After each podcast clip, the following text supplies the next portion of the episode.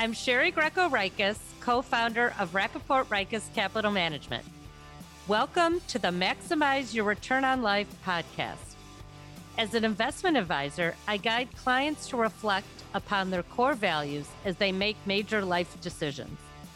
I will be interviewing real people with real stories who have embraced this approach to achieve success.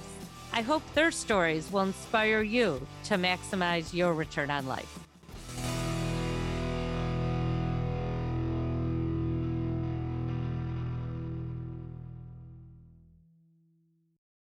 Hello. Today, I am so excited to have one of my closest friends, Andrea Muchin, as our guest on the podcast, Maximize Your Return on Life. I've known Andrea over 40 years. She's an amazing friend, amazing mother, amazing daughter, amazing professional. And I've had the advantage of her wisdom for these last many, many years. So I thought she would be great to be one of the first people on my podcast to share her wisdom with all of you. Andrea is a family law attorney at the law firm of Schiller, DuCanto, and Fleck. Today, we're going to talk about her journey from state's attorney to family law, what every woman should know about their finances, her mentors, work life balance, advice for younger attorneys starting out their career, and much more. Now, a lot of people ask, where did we meet? Well, Andre and I met at the pool at Highland Park High School. We were penguins, also known as water ballet. And that's often a fun fact that we tell people that the two of us were water ballet. So I am ready to start talking to Andrea so she could share a little bit about herself. But the first thing, Andrea, I'd like you to talk about yourself and how you became interested in family law so we could start at that point. Thank you, Sherry. I sort of went to law school as a default. I was an English major and wasn't sure what to do with myself. I started out as a prosecutor, which I actually loved until they put me in a criminal court and told me to get to work. I panicked. And I started to look for a new profession, couldn't figure out what I wanted to do, and thought about going to social work school. Someone introduced me on a networking meeting to one of the founding partners in my firm. And he said to me, Why do you want to go to social work school? You have a law degree. And I said, Well, I care about people and their problems. And I can't find anything to do. And he said, Well, why don't you become a divorce lawyer? I was flabbergasted. I didn't know anyone in the world who was divorced. My parents had a long term marriage. My parents' friends were all married. And I said, Oh, that sounds awful. He called me a couple days later, offered me the job, and it's been 30 years. I'm still a divorce lawyer and I really love what I do. Wow. So from an English degree to social work to divorce. See, the, the options are endless for people listening on this. And so you've been in family law or divorce attorney a long time and you have a fabulous reputation. And I just wanted to talk to you. What are some of the things you see when women come to you contemplating divorce? What I notice most about women is they are not very educated on their own finances.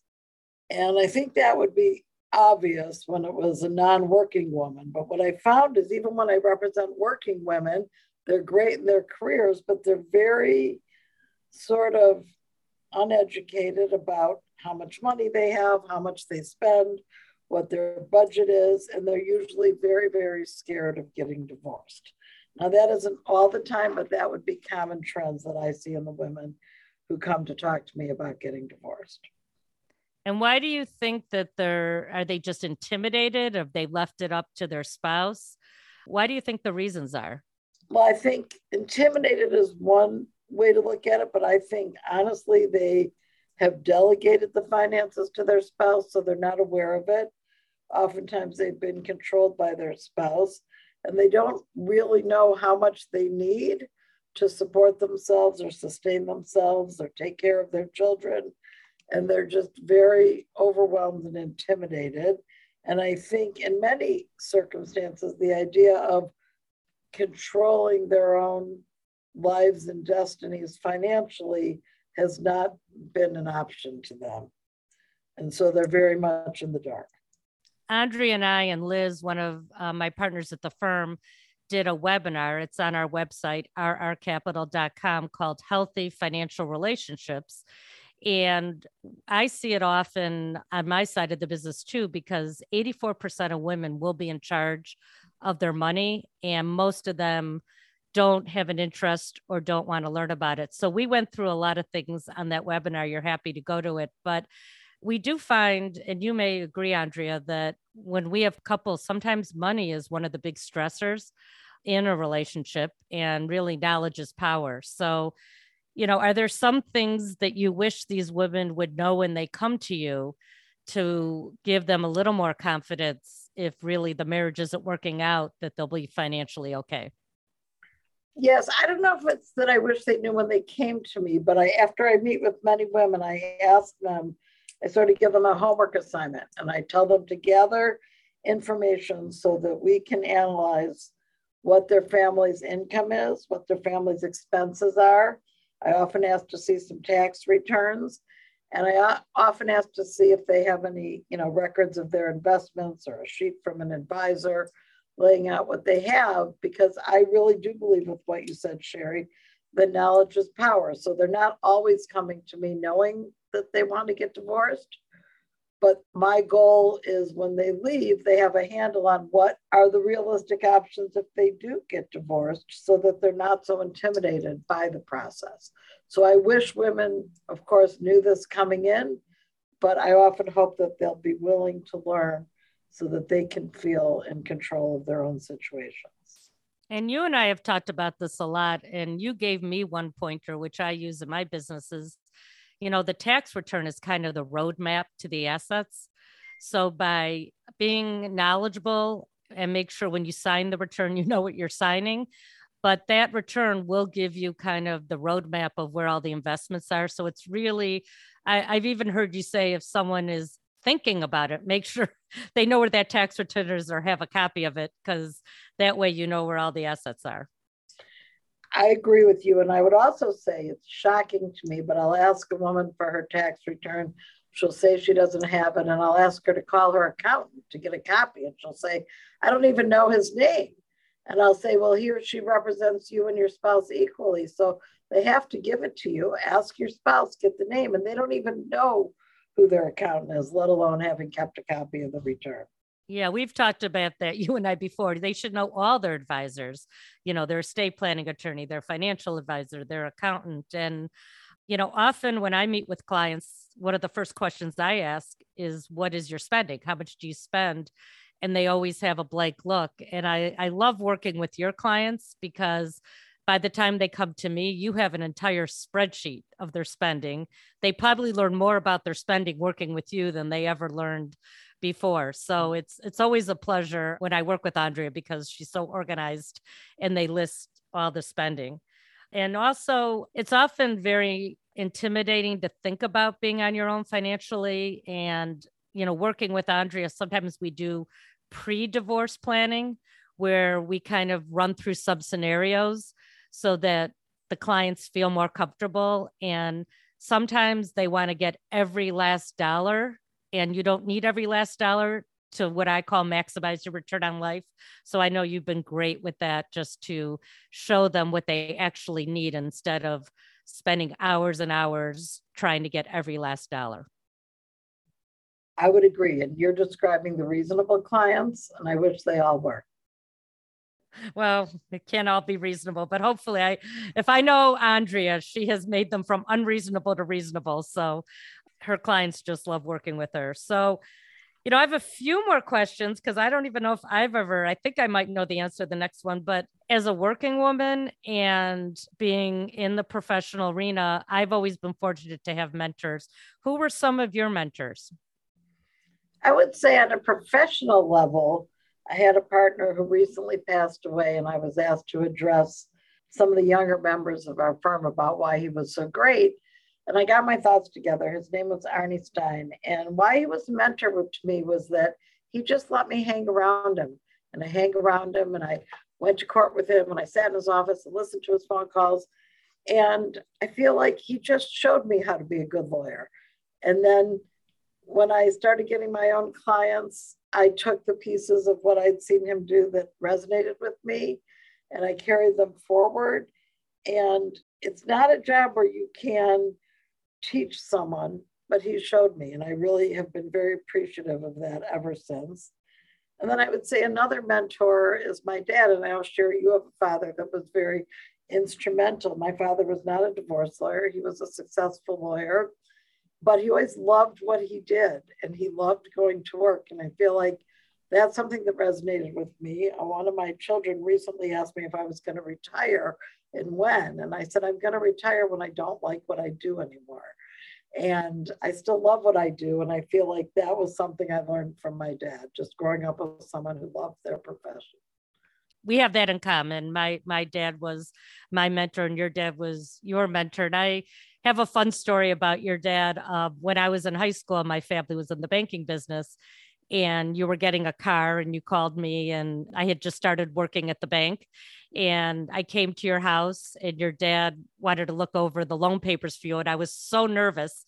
And I think you said the dealership you know had given you a, a slightly better rate and you asked your dad and your dad said Sherry's a friend. It's someone you know. You do business with people you trust, and we trust Sherry. And I, I'll never forget that because it's not always the price; it's who you trust. And your dad even was a mentor to me on that end, and I remember that story. So, oh, I want to go back a little bit about Arnie as your mentor.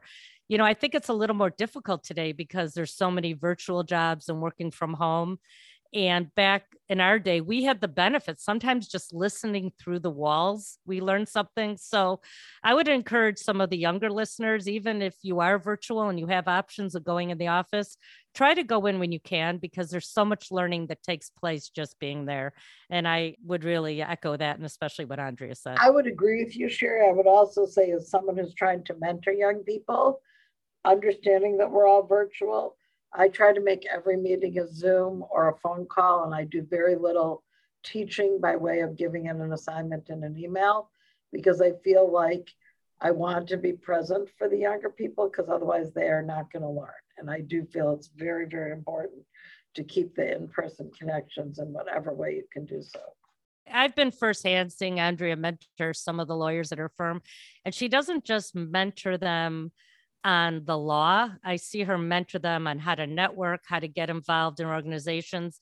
In fact, one of the women she just mentored had a very key role at a big fundraiser we had recently, and Andrea was the one that got her involved. So not only is she doing it at a professional level, she's helping them in all aspects of their life. And, and I think that's really a true mentor. And I've seen her do that firsthand. So Okay, so we talk about this a lot too, Andrea. You've just grown a successful practice and you know, we often spend our winter vacations together. We're in Florida and we always talk about starting the new year. And we always say, boy, I wonder if the phone's going to ring again with new clients. And every time we talk, your phone rings, my phone rings. So what do you think the secret is? How, how come your phone keeps ringing for new clients? What advice can we give some of the people listening here? I think the most important thing when you're in a client business is to really and truly care about your clients. And I keep in touch with mine, and I don't remember every event in their life, but I go out to lunch once a year and I, I really care about them. And I feel like it makes a difference. So when someone asks them, What are you looking for in a lawyer? They'll say, Well, I loved Andrea. She actually cared about me. And I've worked with a lot of people in my business who treat it as just a business deal and they don't care. So I think that's the little bit of extra special. And I also think because I try to achieve a lot of balance and I do a lot of things in my life, I'm pretty interesting and interested in them. And that makes a difference because I really do believe that most people have the skills to do the work. But what distinguishes you is the extras that you give somebody. And I really try hard to get to know my clients and care about them. And hopefully, no matter how much networking I do, I think those clients is really the best referral and the best way to get your name out there. I definitely agree. And they, they don't teach you how to care at MBA school or law school. That's something that you either do or you don't. And that's something I've seen. And I, I've had clients of Andrea's now over 10 years, and I'll meet with them and they'll always, always say, how's Andrea doing? How's her kids? They don't know Andrea just as her lawyer. They know more about her and they always say, make sure you say hello to her. So I know that they they just, you know, you're spending a lot of time and it's a very emotional time for these people. You know, I think you are getting some of that social work that you were thinking of doing initially as part of your job the other thing that I've always admired, and, and you've always been my mentor on this, and we've talked so many times about work life balance and and I sometimes think there is no such thing. Sometimes work is calling sometimes family's calling. But you know what are some insights you can give to people starting the career starting families with work life balance? For me I do think before you can have work life balance you have to pay your dues. You have to work really hard. You have to put in the time. You have to put in the hours. So you are as excellent as you could be at your field. And then when you're at a place where it's time where you may achieve work life balance, for me personally, I think I'm really good at multitasking. Oh, no one is better. No one is better. and if I wasn't, I don't think I could have it because I don't have the kind of career where I can just turn it off for a big block of time. But when I was a younger lawyer and I was trying to achieve work life balance, you know, people didn't know that I was returning the call from my car, but I returned their calls and I was there for them. But I also was able to drive a carpool occasionally and participate in a sporting event. And I do think that it takes a lot of dedication to multitasking. But I think that in the end of the day, it pays off if what you want is not only to be good at your job or only to be good at your life. I think to combine the two you have to be able to juggle a lot of balls at once. And I know, you know, your friends sometimes become your clients, your clients become your friends. So it is kind of intertwined. But uh, even as late as I think it was February of this year, Audrey and I were taking a walk to the beach and she had to get some wire transfer out. And I popped into a store and she's on the phone talking about the, the wire transfers and the wire transfer came in. And then she just went back and we walked to the beach. So it's just kind of combining life and work. And I, I think something that you said early on is you just love what you do so it doesn't seem like a grind. We've talked about this too. Sometimes you go on vacation and you try so hard. I'm not going to call into work. I'm not going to see what's going on. But sometimes I'm more relaxed, just checking in, getting a few things done. Both of us discuss this, but I think you have really good people that can help you out. It's not all you, and and you've mentored these people, and they do it the way that you want things done. So I think that that that also helps. And one thing I would just clarify that I thought of when you were talking, Sherry, is it's not only loving what you do because many days jobs are hard and you don't love them. But if you love the end result which is what how i feel helping people through a difficult time and making sure they're financially set and they can go forward with their life the end result is what i love and then i have to deal with each day being sometimes stressful and sometimes not. But i think it starts with feeling proud of what you do and I think that's how you look at every client because when we work together, you're always making sure they're going to be okay financially. And sometimes there has to be some tough decisions because maybe they can't afford the home they were living on, but the independence outweighs that and they're willing to live in a condo or, or something else. So, um, you know, and I also think through the years, you and I are good delegators. So you know it's our birthday parties for the kids were always great but if i didn't pick everything out myself that was okay. You just sometimes my advice is you can't be a total perfectionist. If you want to be a perfectionist it's very hard for the work life balance and you just can't be so hard on yourself if one time you have to work more or one time your family needs you. So um so andrea i've again been privy to your advice. What advice would you give to some younger attorneys that are starting out their career for the younger attorneys, I really want them to focus on learning the field and the area that they're in and getting as versed and competent in it as they can.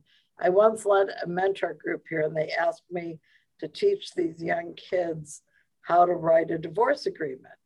And I started the session and I told them that if someone ever gave them that assignment, they should say they can't do it, they're not qualified. And they all laughed but the truth was, I felt like, why would I teach young people how to how to do something they don't understand yet?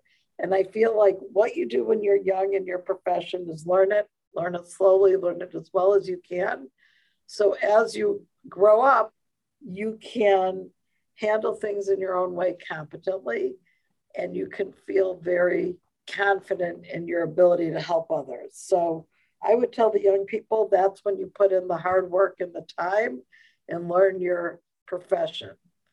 And it will pay off a million ways, whatever way you choose. But I also think the most important is that young people pick something they enjoy doing because you spend a lot of time in it. And it, it's really not great for the people who aren't happy with what they do. You know, you were younger when you made a career change, but sometimes, you know, you need to kind of look at your life and look at your career and reevaluate things. And you and I have both been out of professions a long time, but that's not the norm. And I think, again, you know, I like what you said. We love the end result. There could be things in the interim that, that get us riled up, but that's what my husband says. And I think you're probably like this. It's my strength and my weakness. I get overly involved, but it, it does rile me up sometimes, but the end result is always there. So, you know, Andrea, we've talked about how you started your career, your career. You're also so involved in the community. So, I call this, you know, how do you maximize your return on life? What are some of the organizations you're involved in and some of the things that you do when you're not working? So I would say what I've learned, and it's hard to distinguish between working and not, but I like to get involved in things that I enjoy. So in the nonprofit world, I'm very involved in the Jewish community and particularly focused on women because I care about that. And I've met interesting people and I feel that it's enhanced my life. In the professional world, it's interesting. I've been involved in two different professional networking groups, and I've grown to have a leadership role in both because I love being around like minded professionals who care about their career. So I would say I balance it between professional networking on a volunteer basis and getting involved in the Jewish community. Those are the two things I care about the most. Although I feel like when I slow down I would like to get more involved, like in some grassroots type organization, but I'm not there yet. Great. And when you talk about some of these professional groups, are they lawyers or are they different professionals that you can learn from? Both of the groups I've been involved with are not just lawyers, and there are all sorts of professions. And what I found most gratifying is when my clients need something, I always know someone personally to send them to that I trust, that I think is someone who can really help them.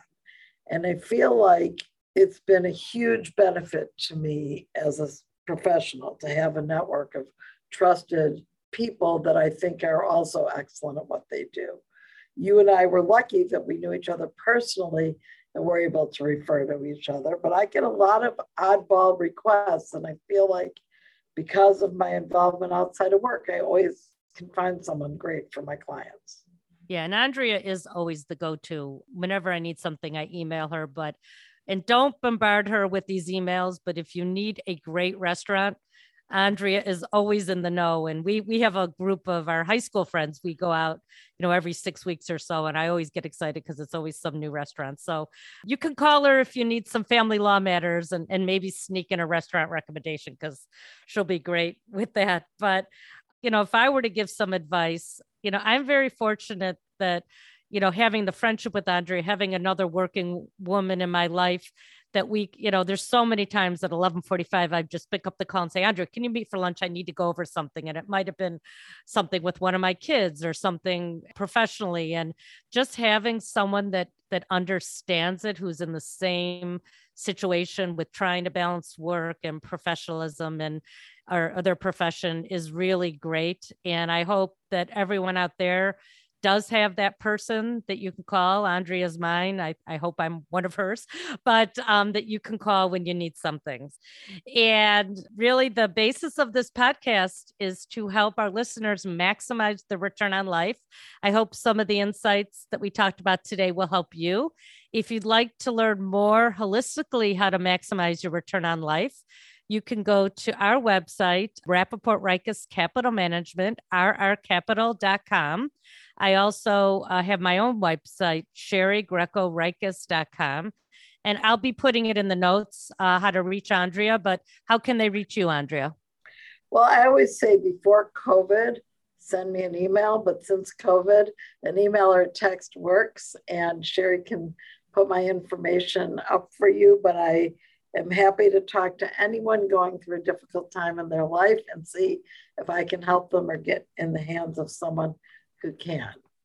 And Andrea works at Schiller DuCanto. She's a partner there and always listed as one of the top uh, family law. But I will end with just a funny story going back, I think it was years and years ago, uh, when I bought my first house. I got uh, the title and it had been one of DuCanto, her partner, had owned the house years before.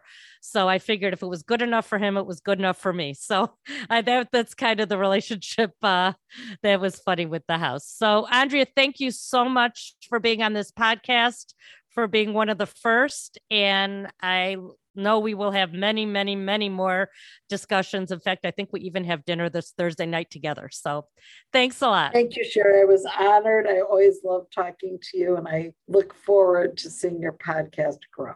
Thanks. Thanks, Andrea.